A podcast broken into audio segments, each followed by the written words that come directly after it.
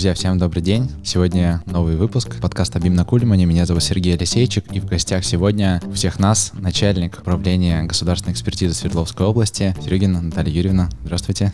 Здравствуйте, слушатели. Мы сегодня с Натальей Юрьевной хотим поговорить про государственную экспертизу, о том, чем она вообще занимается, какие задачи у экспертизы, и о том, как БИМ будет чувствовать себя в экспертизе или, может быть, уже себя чувствует. Все правильно? Правильно. И сегодня в стране такая история с коронавирусом. Вы, может быть, уже работаете из дома, ну и мы в том числе записываем и не распространяем эпидемию, потому что коронавирус не распространяется через наушники.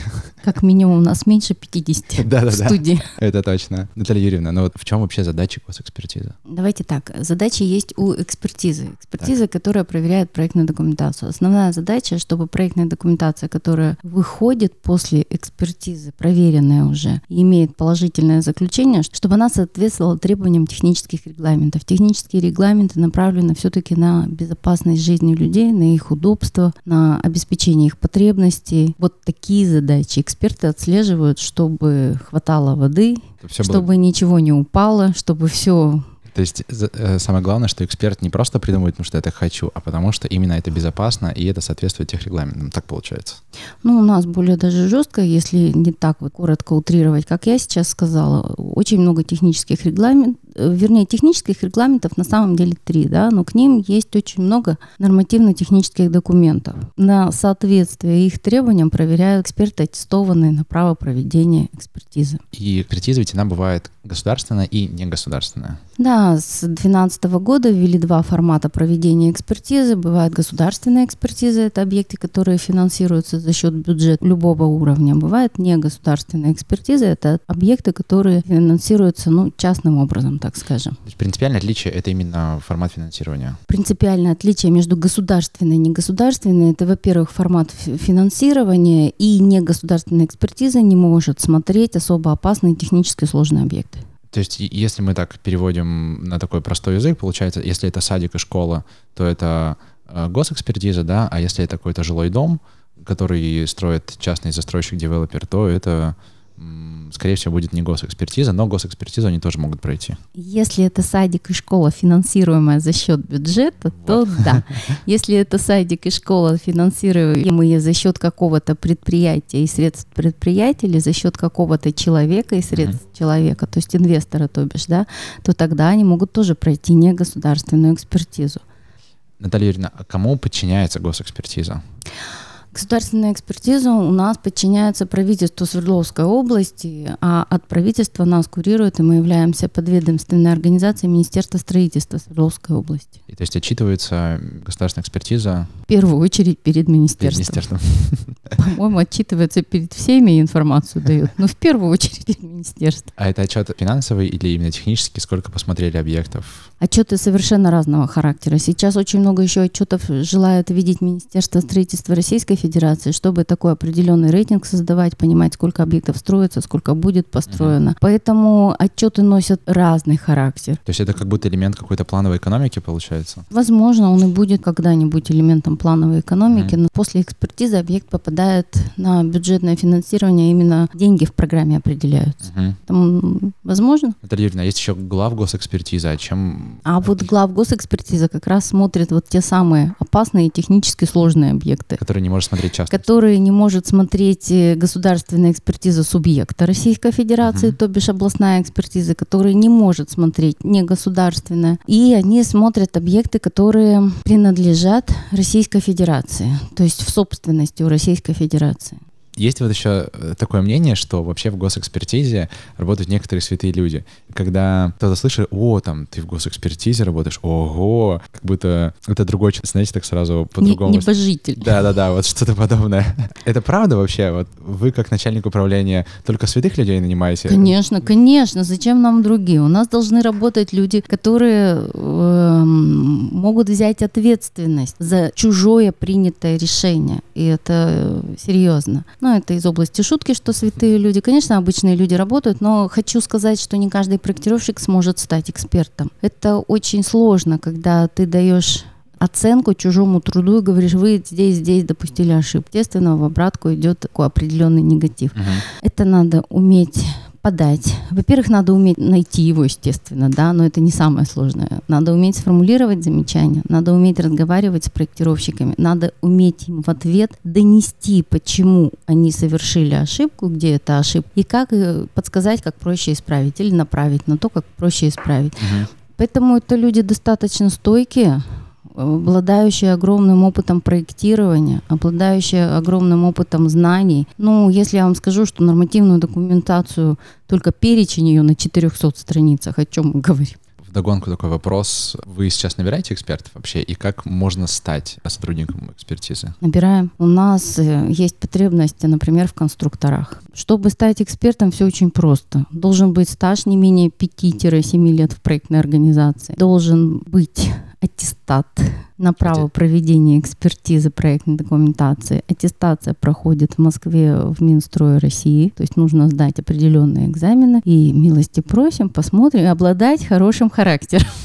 И иметь желание. Иметь желание в первую очередь. Ну, если не имеешь желания, ты уже и на аттестацию не пойдешь. Ну да, это точно. Но я так понимаю, что экспертиза помогает в получении аттестата или нет? Ну, как помогает в получении аттестата? Мы сейчас, даже и сейчас открыли учебный центр, и до того, если мы отправляем эксперта, ну, например, по срокам закончился аттестат, да, мы отправляем эксперта на аттестацию, либо увидели проектировщика очень хорошего, который хотели бы иметь в своей команде, да, мы тогда готовим этого человека, то есть мы с ним занимаемся, у нас есть учебный центр, вопросы, ответы висят, конечно, на сайте Министерства строительства Российской Федерации, но тем не менее мы по этим вопросам-ответам садимся и в ежедневном режиме час времени от рабочего времени сидим и просто разбираем каждый вопрос, каждый ответ. И считаю, что они у нас на экзамен уже едут подготовлены. Принципиально у нас все эксперты аттестованы.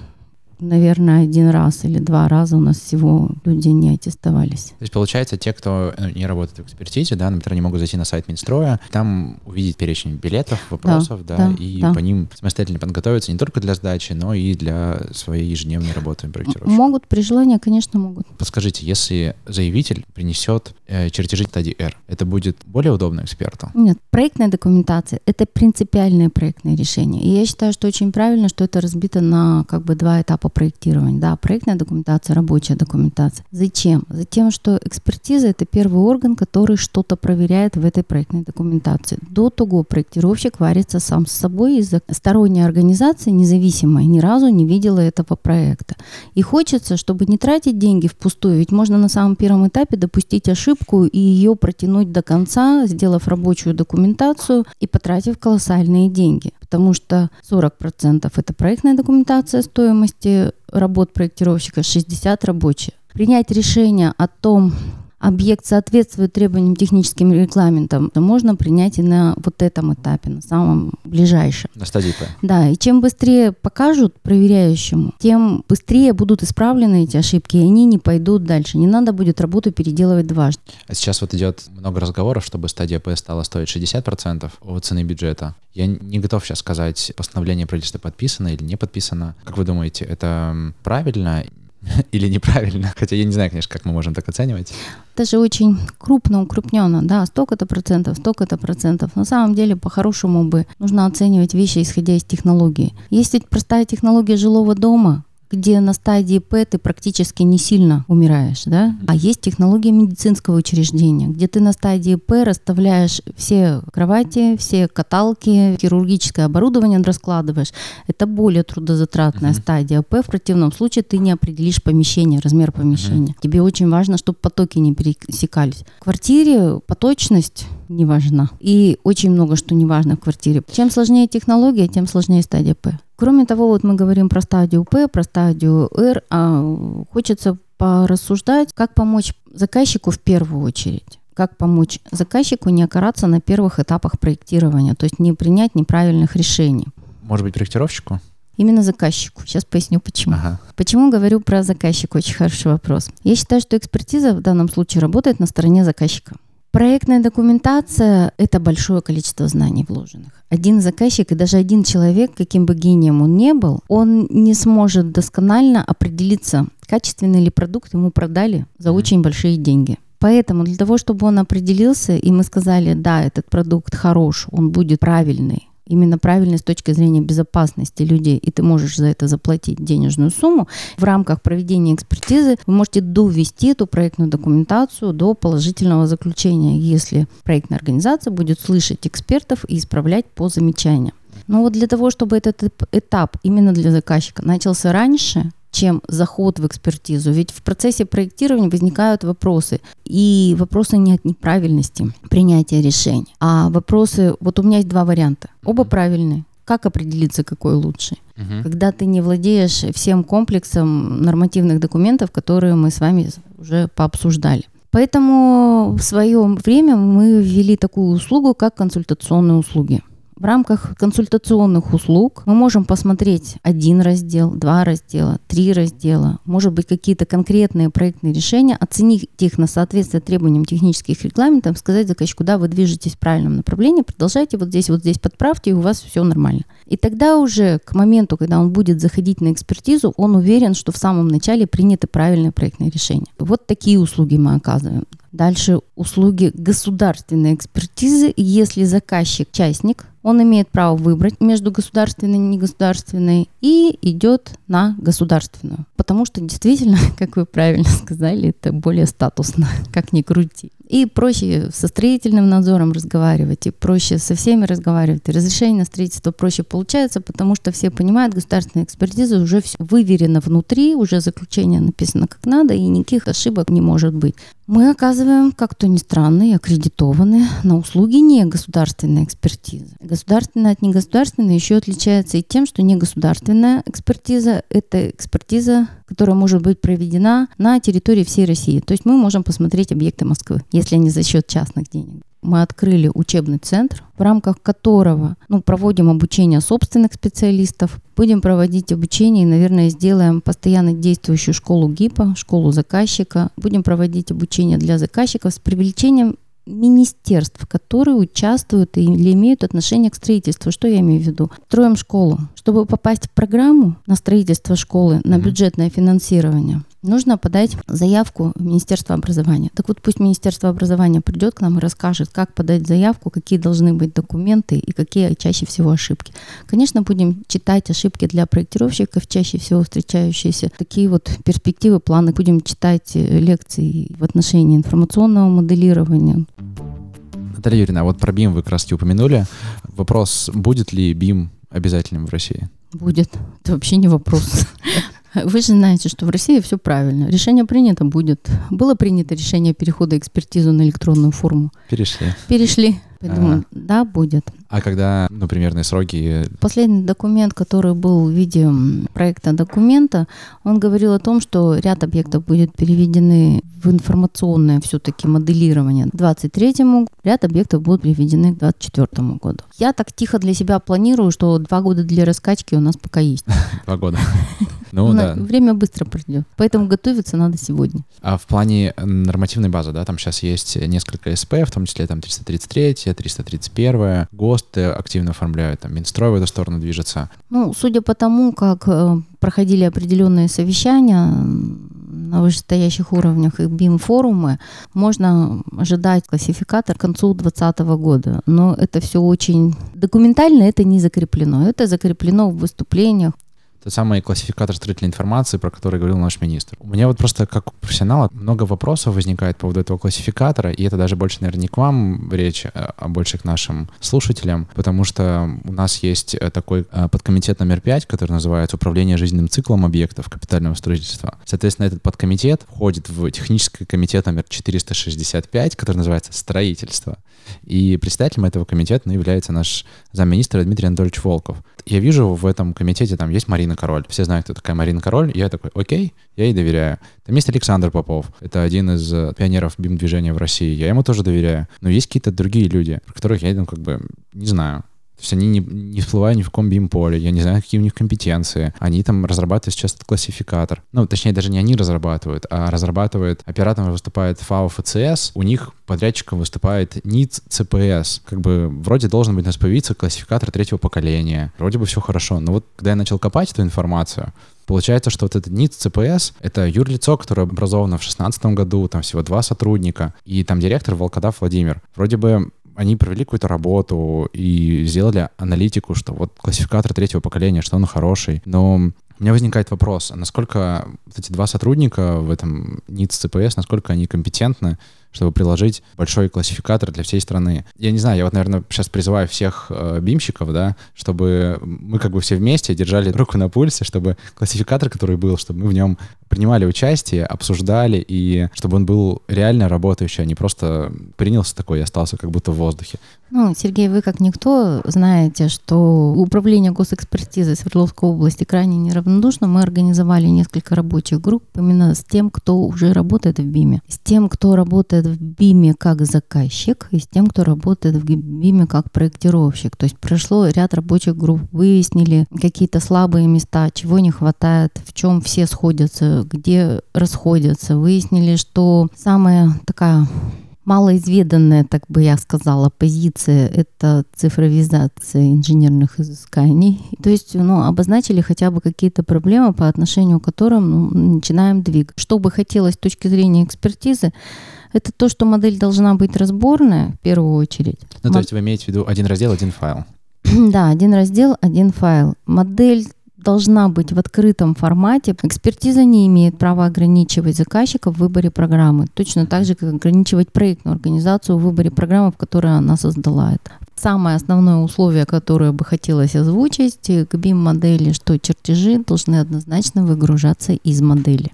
Вот этот прошлый век, когда начертили в автокаде, подняли в BIM, конечно, в этом нет смысла просто. Это точно, двойная работа. Я считаю, что основной потребитель BIM-модели — это эксплуатирующая организация. Я, может быть, задам вопрос с подвохом, и я соглашусь, что если это огромное промздание, и там капитальные ремонты стоят очень дорого, простое стоит очень дорого, и там, конечно, нужно иметь все это заказывать. Но если это жилой дом, где там водопроводчик, дядя Ваня, не всегда свежевыбритый. Он, мне кажется, и так там знает кран 1/4, 1/2, там еще что-то. В плане жилых домов, потому что там все очень просто. В плане промки согласен, без вопросов. Конечно, все очень просто, но периодически происходят ремонты в жилых домах. И чтобы во время ремонта не повредить какую-то сеть, которую после вашего ремонта придется ремонтировать заново, то, конечно, модель это удобно и хорошо. Наталья Юрьевна, достаточно ли сегодня BIM-модели, чтобы провести экспертизу? Или здесь нужно сразу развести понятие BIM-модель и информационная модель? Да, как раз хотела об этом обязательно где-то упомянуть. BIM-модель, это общепринятая BIM-модель. Да? Градостроительный кодекс, слава богу, сейчас еще и ввел понятие информационной модели. Для того, чтобы провести экспертизу и для того, чтобы понять, соответствует это требованиям технических регламентов, нужна еще дополнительная информация, которая излагается в расчетах, в пояснительной записке. Не все излагается в модели. Потом давайте подумаем, сколько времени люди проектируют. Вот создают BIM-модель, именно проект. Полгода, месяца 3 это вообще самый крайний край. Да? Сколько времени эксперт смотрит? Неделя. У нас эксперты смотрят 5 рабочих дней. По сути, это вот эта самая неделя, да? За 5 дней ты не успеешь понять, единственный ли это возможный вариант. Поэтому эксперту нужно понять, почему принято вот такое именно решение. Информация в проектной документации должна быть максимально понятно подана, чтобы быстро в ней разобраться.